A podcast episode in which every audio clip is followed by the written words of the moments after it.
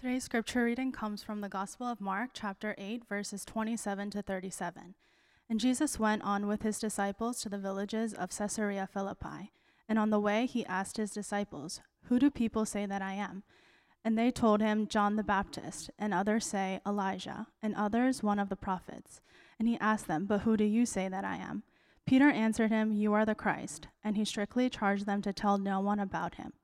And he began to teach them that the Son of Man must suffer many things and be rejected by the elders and the chief priests and the scribes and be killed, and after three days rise again. And he said this plainly. And Peter took him aside and began to rebuke him. But turning and seeing his disciples, he rebuked Peter and said, Get behind me, Satan, for you are not setting your mind on the things of God, but on the things of man. And calling the crowd to him with his disciples, he said to them, If anyone would come after me, let him deny himself and take up his cross and follow me. For whoever would save his life will lose it, but whoever loses his life for my sake and the gospel's will save it. For what does it profit a man to gain the whole world and forfeit his soul? For what can a man give in return for his soul? This is the reading of God's word. Thank you, Andrew, for reading the scripture today. It's good to see everybody here.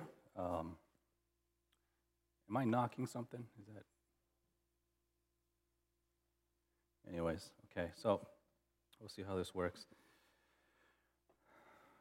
If you've been following us in the past few weeks, what we've been looking at and what we, where we started was what we call the Great Commission in Matthew chapter 28 where Jesus gives the apostles and the first church things that the church is supposed to do. And so we're looking at the church. And, um, and part of the reason we're doing this is so that we are reminded not only what a church is supposed to be ultimately focused on, at least initially, the basics, right, first, before we move on to anything else, but also if you're looking for a church, if you're new to a church, if you haven't been to a church in a while and um, you are searching for a church, here are some of the things that I think that the Bible is clear to me that you should be looking for.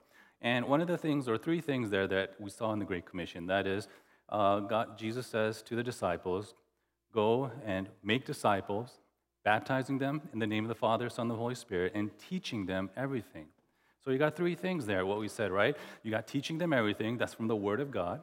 You got baptism, and later on communion, which we call the sacraments. And then we have the third thing, he says, make disciples. Make disciples. And in the past week, we looked at what or how or why the word, teaching them, and the sacrament, baptism and communion are so important to us today. We said last week that it's one of the ways now that the church and that you and I fellowship, not just with each other, but we fellowship with this God today through his word and through the baptism uh, of the sacrament of baptism and communion. And so, what I'm going to do now is look at this third topic, and it's a little more, I think, involved, and I think I'll probably spend a couple of weeks. Next week is actually Mother's Day, and so we'll probably take a little break from this and uh, talk about moms. But we want to look at what Jesus means when he says, Here, I want you to make disciples of all the nations. And in order to know what a disciple is, that's, that's where we need to go to Scripture. What exactly is a disciple today? We don't use that language, right, as much as we do. And here in our passage, this famous passage, I've seen this and I've visited this many times, Mark chapter 8, I think Jesus gives us uh, a picture of what he expects from what he calls his disciples. His disciples, okay? And, and basically, what we have here is this Mark chapter 8, there are 16 chapters in the Gospel of Mark. So this is the middle. And there are a lot of first times that we see here in chapter 8. Things that Jesus could have said and gotten out of the way in chapter 1, but he waits, he takes his time, right? He's got a bunch of people following him for whatever reason. And now, for the first time, halfway through the Gospel of Mark, for the first time, he asks the people, Who do people say that I am? Verse 27. And then, for the first time, right, uh, it sounds like, verse 29, Peter and the disciples actually get the answer right. You ever look at the Gospels and you read about the, the apostles or, or the disciples? They never get anything right. They're always making mistakes, they're always saying the wrong thing. But here's the first instance in the Gospel of Mark where we see Peter answering Jesus' question the right way. Who do you say that I am, Peter? And Peter, on behalf of the disciples, say for the first time, You are the Christ. You are the Christ. And right after that confession, for the first time again, Jesus actually tells not just the disciples, but the crowd of people listening to him, all right, if you say this is who I am, this is what it takes to be a disciple. This is what it takes. Now, it's interesting, right? It's, it's halfway through the Gospel of Mark. People have already been following him for whatever reason, but he never tells them, oh, this is what I'm expecting from you, okay? It never tells them until now, after this confession. Peter says, You are the Christ. He says, Okay, now this is what it takes. And in verse 34, he called to him the crowd and his disciples, and he said to them, If anyone would come after me, let him deny himself, take up his cross, and follow me. Three things I want us to see here very carefully, and that is this three C's, okay, to kind of remember this. We see a confession. Second C, we see a call. And third C is we see a commitment. A confession, there's a call, and there's a commitment. Right? So let's look at the confession. We just kind of already explained it. It happens pretty late, halfway through the Gospel of Mark. Peter makes a confession Jesus, you are the Christ. You are the Christ. He finally gets it right. He finally gets it right. The disciples get it right. Who am I, Jesus? Or who am I, you know, Peter? Who do you say I am? You are the Christ. What does that word Christ mean? Literally, it means anointed one. So when he says you are the Christ, he's saying you are the Messiah, right? You are the Savior of Israel. You're the Savior of the people of God. He gets it right. It sounds like he gets it right. But for an interesting thing is, in verse 30, right after that, Jesus says, Don't tell anyone. Don't tell anyone. And you have to ask the question, why? I mean, you would think if Jesus wanted everyone to know that he is the Messiah, the Christ, why does he say to Peter, don't tell anyone? And the reason is because even though they get the confession right, I think Jesus is worried that they have a wrong idea of, of what a Savior is. Jesus is worried that the disciples, and in fact, many Jews, uh, considered salvation as liberation from Roman oppression right? A political salvation, right? And Jesus will not allow political notions of messiahship to compromise his true mission. It's bigger than just freedom from political oppression. And the second thing is this when people thought of messiahs, when people thought of anointed people, when people thought of saviors, those kind of people, right, don't succeed in their mission by dying. Those kind of people, in the eyes of people, I mean, if you thought this person was a hero, a rescuer, you don't expect this guy to do what he's going to do by losing. You don't expect him to win by losing. And yet, right after verse 30, after the confession, Jesus starts to tell them and teach them he's going to die, he's going to be raised again, and so on and so forth. So he says, Don't tell anyone, because I don't want people to get confused of who I'm really about, what I'm really about. So the disciples make a confession You're the Christ. I think they're starting to get it, but I think they're not all there yet. I think they know, but they still didn't know. You know? Right? You know, it's like, uh, you know, uh, you're going to get married, and, and uh, you know, as the, uh, the presider of the wedding says to you, I now declare you husband and wife. You know now you are a husband, or now you're a wife. You know that. That's the relationship, and that's a fact. But you have no idea what that's going to take living like a husband or a wife years and years later. You have no idea. We have no idea. We say, Yeah, I'm going to get married. I'm going to be a husband or wife. I know that's true. I confess, this is my wife. This is my husband. And yet, you have no idea what that's going to be like later on in life until you go through it. Maybe you want to have kids one day, or you have kids. Remember in the beginning, yeah, I'm to be a parent. My wife's pregnant. She's pregnant. I'm a dad. She's a mom.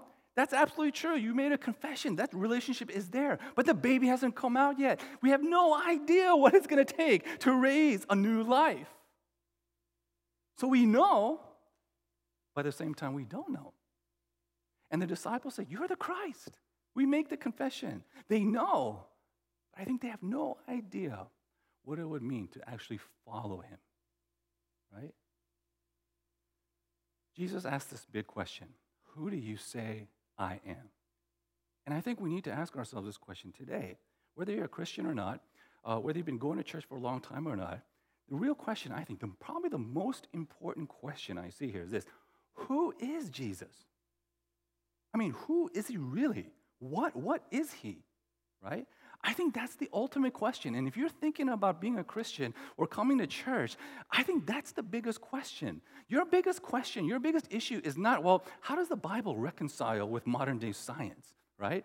I think your biggest question is not simply how do you reconcile the historicity of some of the events in the Bible or the plausibility of the supernatural. I mean, how is that possible? I think those are all important questions, but I think the biggest question here is this the biggest conundrum who is this Jesus for real? Because the thing is, you've got to deal with that question.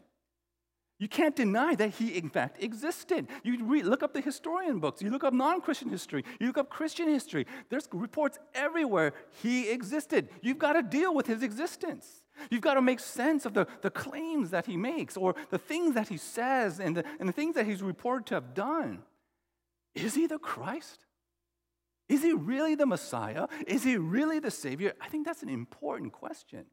Because here's why if you don't get this question right, then nothing else that God, Jesus, or the Bible says is going to make any sense if you don't get this part right. In fact, anything he says after this is going to sound to us impossible, incomprehensible, or just plain unfair. Who is he? That's the question that Jesus is asking. What is he? Who is he? And I, before you, if you've been going to church, before you say, I know the answer, I want you to pause a little bit. Put yourself in the other shoes and ask yourself genuinely do you really think, do you really believe? Okay? It's an important question for everyone. Uh, in 2013, Bono, leader of the famous band U2, was in an interview and responding to a question about his faith, right? And, and he was questioned about his faith, and he says this quote, I think it's the defining question for a Christian who was Christ? And I don't think you're let off easily, he continues, by saying, well, Jesus was just a great thinker or a great philosopher. Because actually, Bono says, he went around saying he was the Messiah. That's why he was crucified. He was crucified because he said he was the Son of God. So, either in my view, he was the Son of God, or he was, and the interviewer interrupts him and says, He was not? And Bono says, No, no. Either he was the Son of God, or he's nuts. He's nuts. Bono corrects him. He says, quote, forget rock and roll messianic complexes. This is like Charlie Manson type of delirium. And a later bit in the interviewer, direct, the, a direct question was asked him, therefore, it follows that you believe he's divine? And Bono's answer was a clear response. He says, yes. Who is Jesus Christ? Bono's not making this up. He actually probably got it from reading C.S. Lewis. In one of his famous books, um, The Lion, the Witch, and the Wardrobe, I think we've seen the movie, we read the books, and in it you have these children um, who are, you know, brothers and sisters, Lucy, Edmund, um, they have older sister and brother, Peter and Susan. And uh, Lucy and Edmund just come back from visiting Narnia, right? And uh, Peter and Susan are trying to figure out where they went. And Lucy keeps saying she went to this completely imaginary, it sounded like an imaginary place, a wonderful place. She went to Narnia. And uh, they were worried, right? Her, her older sister and brother were worried because they thought maybe Lucy was mentally ill. What do you mean you went to Narnia, right? And so they seek out a professor in the book who's in the house living there with them. And the professor, after listening to them, uh, hear, hear, hearing them and explain the situation and asking them some questions, this is how the professor responds in the book. He says, quote, logic, the professor said to himself. Why don't they teach logic at these schools? There are only three possibilities with Lucy. Either your sister is telling lies, she didn't really go to Narnia, or she's mad. She's crazy, he says, or she's telling the truth. You know she doesn't tell lies. It's obvious she's not mad. For the moment, then, and unless there are any further evidence that turns up, we must assume she's telling the truth. End quote. This is later known. This is actually what Lewis writes into the book, but he also explains in his book, Mere Christianity. It's what we call the trilemma and this is what Lewis is trying to show through the characters of Lucy and Edmund and, and Peter and Susan. He says this quote, I'm trying here to prevent anyone saying that really foolish thing that people often say about Jesus. I'm ready to accept Jesus as a great moral teacher, but I don't accept his claim to be God. That is the one thing, Lewis says, we must not say. A man who was merely a man and said the sort of things Jesus said would not be a great moral teacher. He would either be a lunatic or else he would be the devil of hell.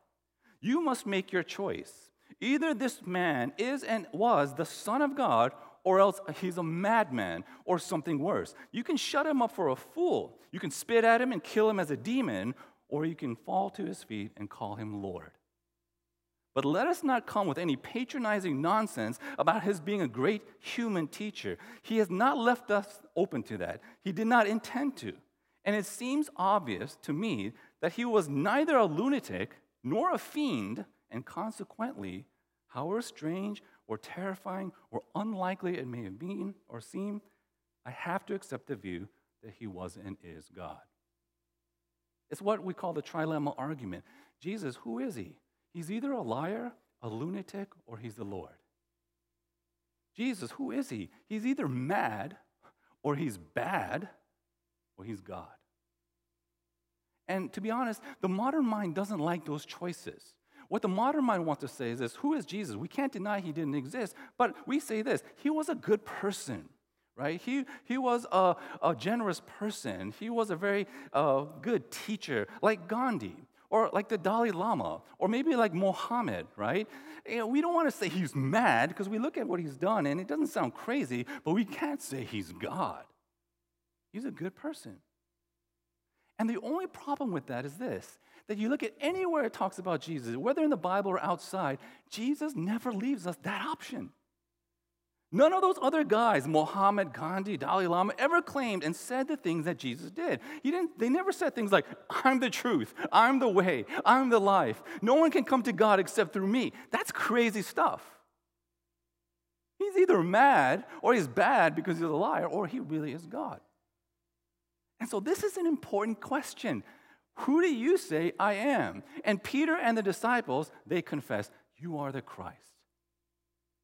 And that's where it begins. Right? That's where it begins. That's the confession. The second point here is there's a call in verse 34. He, he never did this before. He never told them what it's going to take to follow him. And this call is really a, a call to discipleship. Okay? Uh, he tells them what it takes to follow me. And he invites, who does he invite? Not just the disciples, but the crowd, all those people listening to him. And he says this if you want to be a disciple, if you want to be a Christian, really, if you want to follow me, three things you've got to do deny yourself, take up the cross, and follow me. Now, let me, let me go over those really quickly. Deny yourself. What does that mean? It means simply this it's not about you. It's not what about you want. It's not just about your desires. To deny yourself means you've got to say no to you. Right? You want to be a Christian? You want, you want, to, you want to follow me? I, you know, I've waited all this time to be patient. You, now you want to follow me, but this is what I'm going to say it's going to take. You've got to deny yourself. You've got to say no to you. Then the second thing he says is take up the cross. Now, when he says take up the cross, he doesn't mean get a gold cross and wear it around your neck, okay? Right? The, the cross was it, was, it was literal. It, it, when he said take up the cross, they knew what he meant they, when they heard it in Jesus' time. It's like saying today, take the lethal injection, right? Or take the lethal electric chair. It means you're going to die.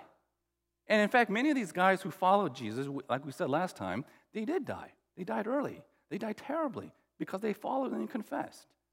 But, you know, thank God we don't live in a, in a country where we are persecuted this way. But when you look at Paul's letters, there's another kind of dying, right? That because Jesus died, Paul says, you must die to yourself in order to live to God. What does take up the cross mean for us today? It means you die to yourself. You've got to die to you. So the first thing you got to do, deny yourself. You've got to say no to you. The second thing, take up the cross. You've got to die to you, to your desires, to your, you know, agendas, to your own purposes. You've got to die to you. And the last thing is, then follow me. Deny, take up the cross, and follow me. Now, the word follow here, what does that mean? It doesn't just mean physically tag along, right? The Greek word here, follow, is the word akalutheo, which we get the English word acolyte. And acolyte means what? Disciple. Right? The language here is a language of a servant to a master. It's a language of imitation. When you follow someone, when you disciple with someone, you begin to look like them. You, you imitate them. Your identity shaped by who you follow. You disown yourself. You disown your identity in a sense. You give up yourself in order to follow him or her or whoever you follow. So here's what Jesus says. You made this confession. Oh, Jesus, you are the Christ. Okay, this is what it takes to follow me. Number one, deny yourself. You've got to say no to you. Number two, die to yourself. You've got to die to you. Number three, give up yourself. Follow me. You've got to give up you. You see this? It's all the same thing. All three, three things. It's all the same thing. Here's Jesus. He's telling everyone, this is what it's going to take to follow me. And I think as he explains them, deny yourself, die to yourself, right? Give up yourself, you know, follow me. I think as he explains to them what it's going to take to follow him, at the same time, he's also telling us what the biggest obstacle to following Jesus really is. Your biggest obstacle into really following Jesus is not just about facts and evidence. It's not just about the plausibility of what happened in the Bible. According to Jesus, your biggest obstacle is you. It's you. You know, we've got a lot of issues out there in the world. And we've got issues in our lives, in our relationships, in our circumstances with other people. They're real, they're, they're problems. But the Bible to me seems very clear. Your biggest hindrance to being a real follower of Jesus, genuinely and passionately, being a follower of Christ, is you. Your biggest problem is you. And unless you're willing to recognize that, unless you really admit this, you will never come to Jesus just for Him. You will never follow Jesus for simply who He says He is. See, you might go to Jesus to help you with your finances. You might go to Jesus or God to give you some wisdom and insight into navigating your tough time in life right now. You might pray to Him to get what you think you need or want. But as long as it's always all about you, you'll never ever follow Jesus just for Him. Here's how you know if He doesn't answer your prayer, will you still thank Him? If He doesn't provide the wisdom, the insight to help you get through this particular hardship in your life, will you still praise Him? If He doesn't give you that job, that school, that, that wife or husband, those wonderful kids, if He doesn't remove that sickness, that disease, will you still love Him? And if that answer is a no, then my guess is you probably really weren't following Jesus. You were following you. If you say no, you don't want to follow him, you don't want to worship him, because even though the Bible says we were created in his image, what you really want to follow and worship is a God made in your image.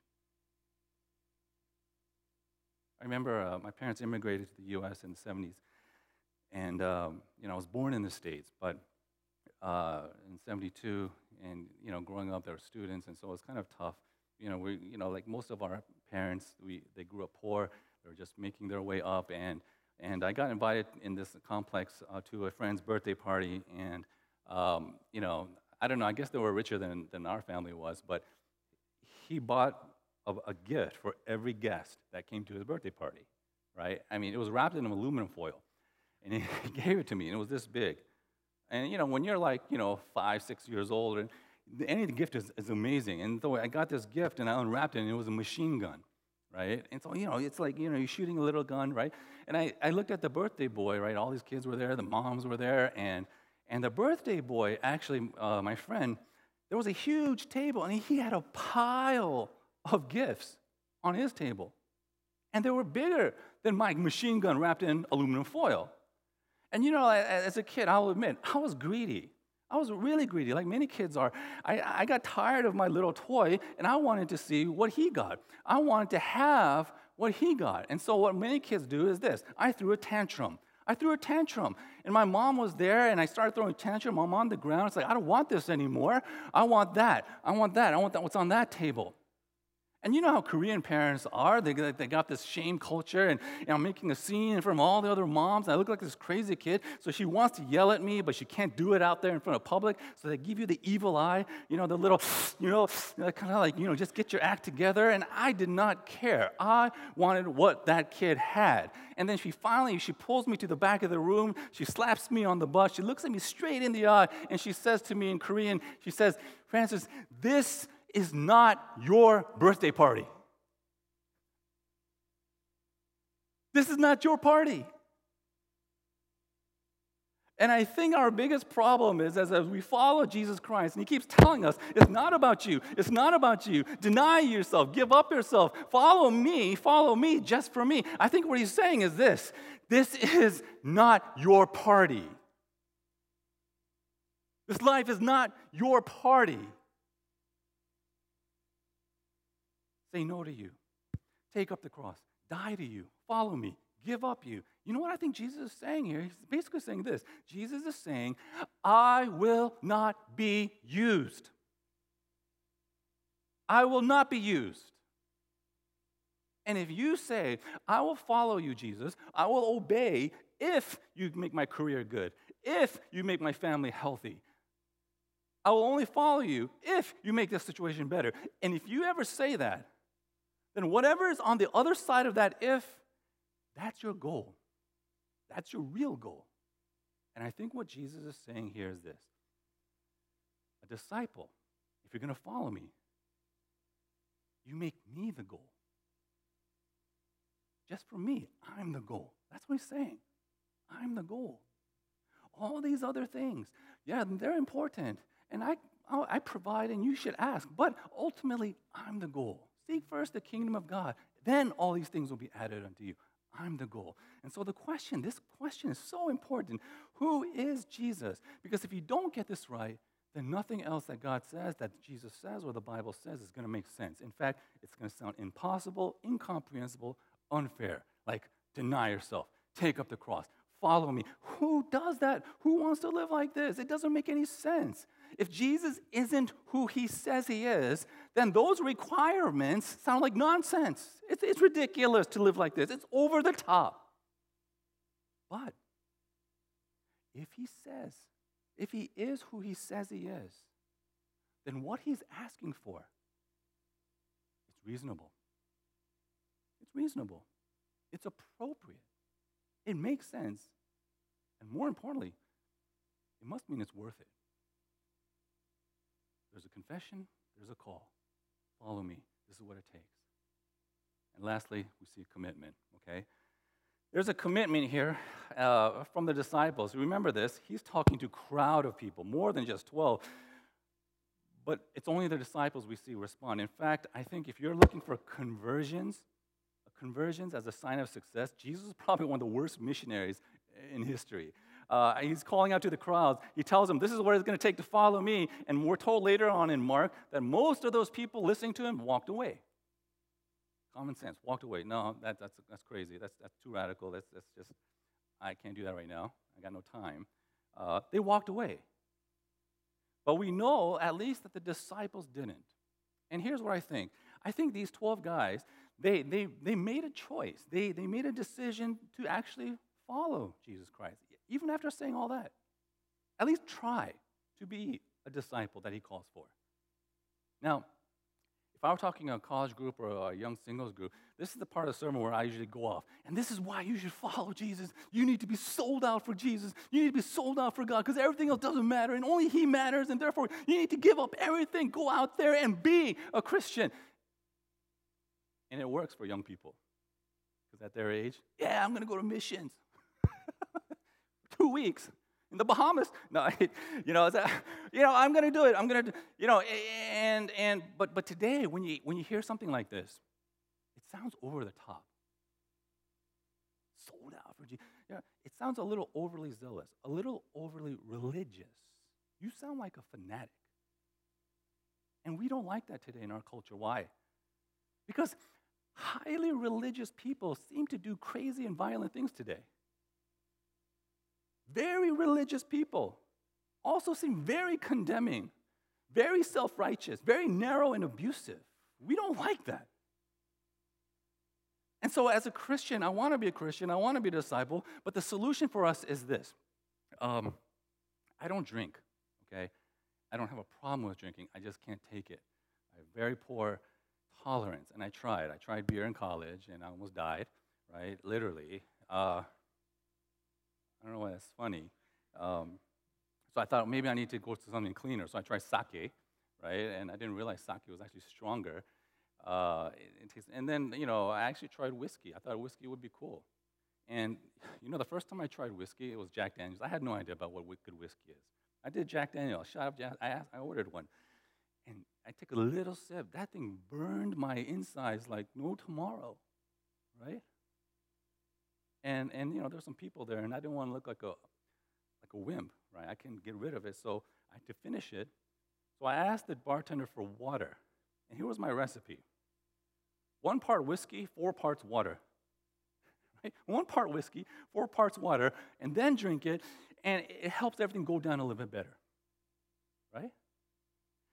When we think about what it looks like to be a Christian, what it li- looks like to live like a Christian, we, we tend to think of a spectrum, right, of people.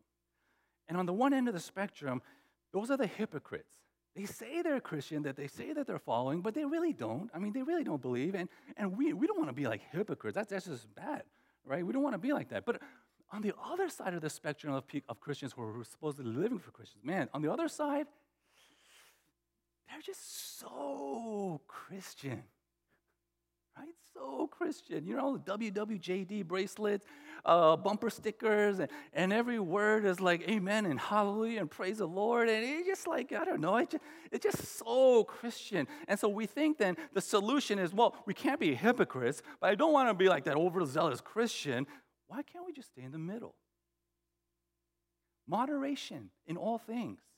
You know, one part Christian, four parts water, right? Make it go down a little smoother. And it makes sense. And I think for most of us, maybe that's where we are. But every time I look at the Bible and Jesus says some of these crazy things, like Luke 14, if anyone comes to me and does not hate his father and mother, you can't follow me. Or like, you know, Matthew 6, when Jesus says, look, you can't have two masters. You're going to hate one or love the other. You're going to be devoted one. You're going to despise the other. You can't serve God and money. Hate your family. Hate money. Eh, that's not moderate. There's no way. And I know what some of you are thinking. Like, most of us, we should stay moderate, somewhere in the middle. And maybe a few of us could be those sold out people, because after all, who are going to be the pastors and missionaries, right? It's those kind of people. Um, here's the thing when Jesus says, hate your mother or father, hate money, he's not literally saying, hate your family, hate money, right? Those are all both, in and of themselves, good things. He's not calling us to hate actively. What he's saying is this I want you to follow me so fully, so comprehensively, so emotionally and enduringly that all other attachments look like hate by comparison. Don't come to me just because I'm relevant. Don't come to me just because I make your kids better or I make you a better person. Don't come to me just so you think I'm going to make you happy. Come to me because I am the true Lord. I am the true Lord. You see, there's an alternate definition for the word follow, and it goes like this quote, to follow means to pursue with great diligence and desire. To follow means to pursue with great desire and diligence. I think these 12 guys made the choice in spite of the cost because they confessed who Jesus was, they believed who he was, and they began to believe at least, and they pursued Jesus because they believed he might be worth it. It wasn't just an intellectual assent of the brain of some truth. It wasn't just this radically emotional feeling of the heart. It was both. They, they, they heard what Jesus said, they, they counted the cost, they waited, and in the end, they passionately made the decision to follow after him. Right?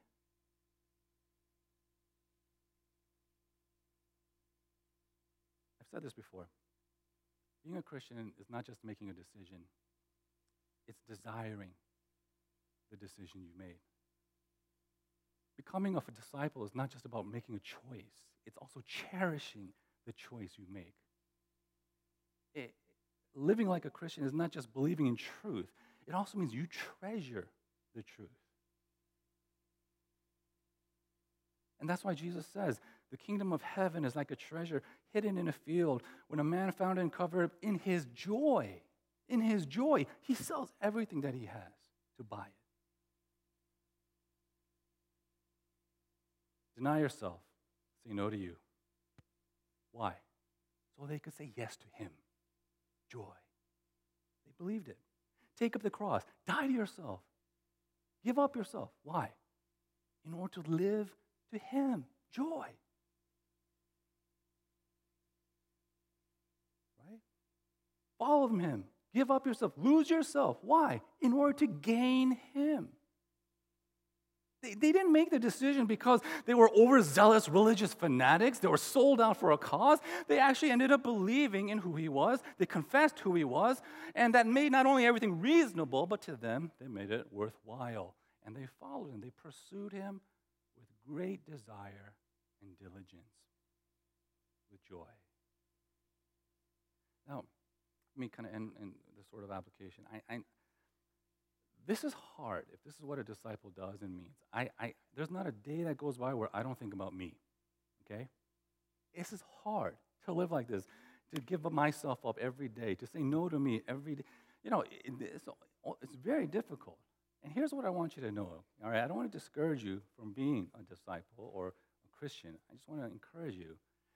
You don't just become a disciple, you grow into it. You grow into it. You know, like the husband and wife. In the beginning of marriage, it's a real relationship. That's who you are. You confess to each other. But you grow as a husband. You grow as a wife. Parenting. You know, you're a parent. As soon as the you know, wife is, is pregnant, you're a mom or you're a dad. But you grow also. You grow into being a parent, a good parent. Membership in the church. Oh, I want to be a member of the church, right? You have no idea what's going to be like five years as a member of the church, right? But you grow in your membership to the church. And so it is with being a disciple. It's not instantaneous, it's progressive, it's developmental. And here's the thing when you start to follow Jesus, when you try to do this, it's like that. You have no idea what it's going to be, what's going to happen in your life, and be a faithful Christian. But if self denial is a big part of following Jesus, of, of becoming a disciple, this is how your growing is going to happen. Um, let me just end with this a little bit. Take some time here a little bit more. Uh, I don't know if you have Instagram or Facebook or whatever you guys use for social media, but you ever you ever look at Instagram and Facebook and look at people posting their pictures and, and you feel like, man, he's living the good life, or she's living the good life. And every picture they post is like life is really great for them. It seems exciting. It, it, it seems different. It, it seems fruitful. It, they seem like successful. You know, hashtag winning, right? You ever see that?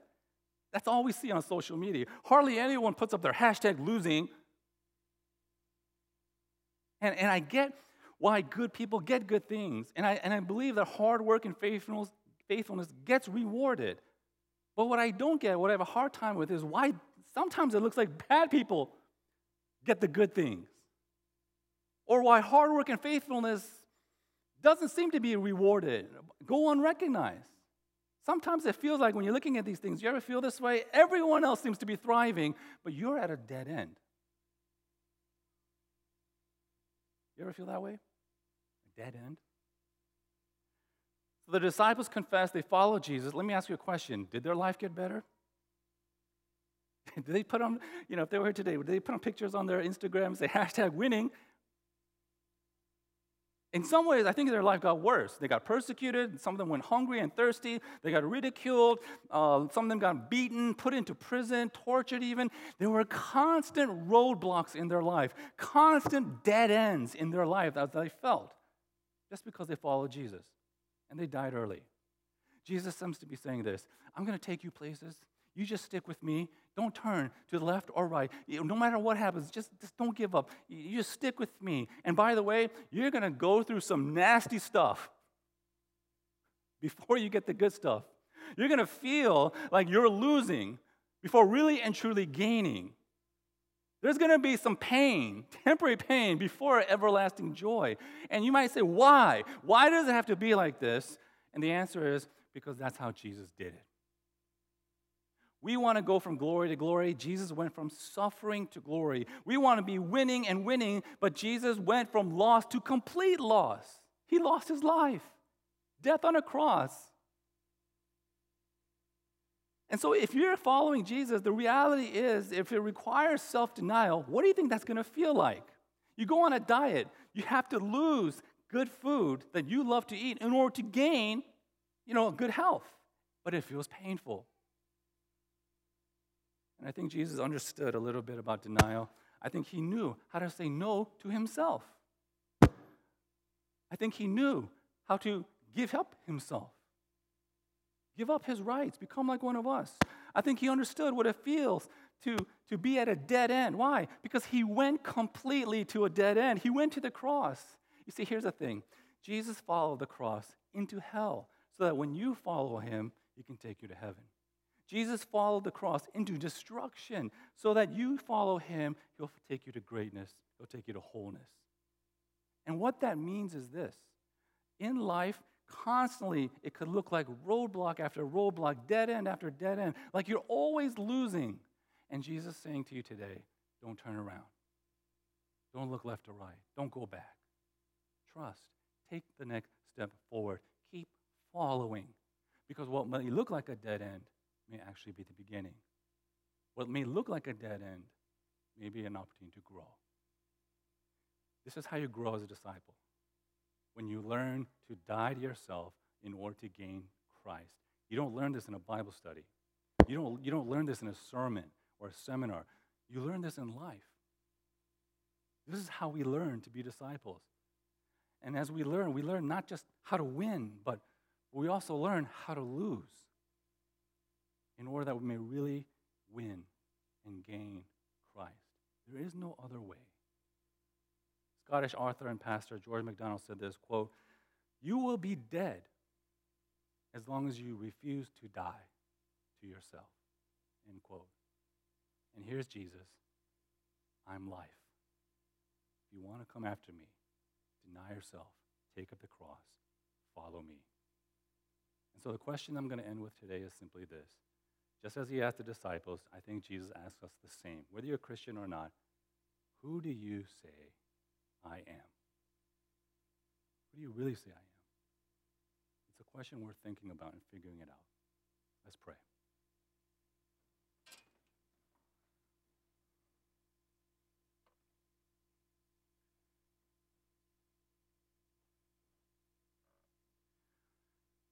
Father, we thank you so much for your grace, your patience, your mercy, just like you are patient and gracious and merciful to uh, the early Christians and, and those disciples, even. It took time to just let them to get to know you, to, to, to see you, to understand you. So you are with us. There's no one here who is there, all there. There's no one here who has arrived at that place where we can proclaim that we have and are the good Christian the great disciple. There is nobody here. We are constantly work in progress, but we pray that you would help us to see, not just in church and in a Bible study and in a sermon who you are, but you will help us to see who you are in our daily lives. Help us to know and work and believe that you are growing us in the midst of our difficulty and struggle, in the midst of loss and pain and suffering. Help us to know, Lord, that you can use mm. these things not just to mm. turn it around for our good, but to use them as agents of growth, to bringing us closer to you, to following you, to becoming real disciples for you. We pray that we confess your name. We ask the question, who you are. We pray you give us the heart and the mind to confess right. But Lord, we also pray, give us the integrity to live and follow therefore, in your steps.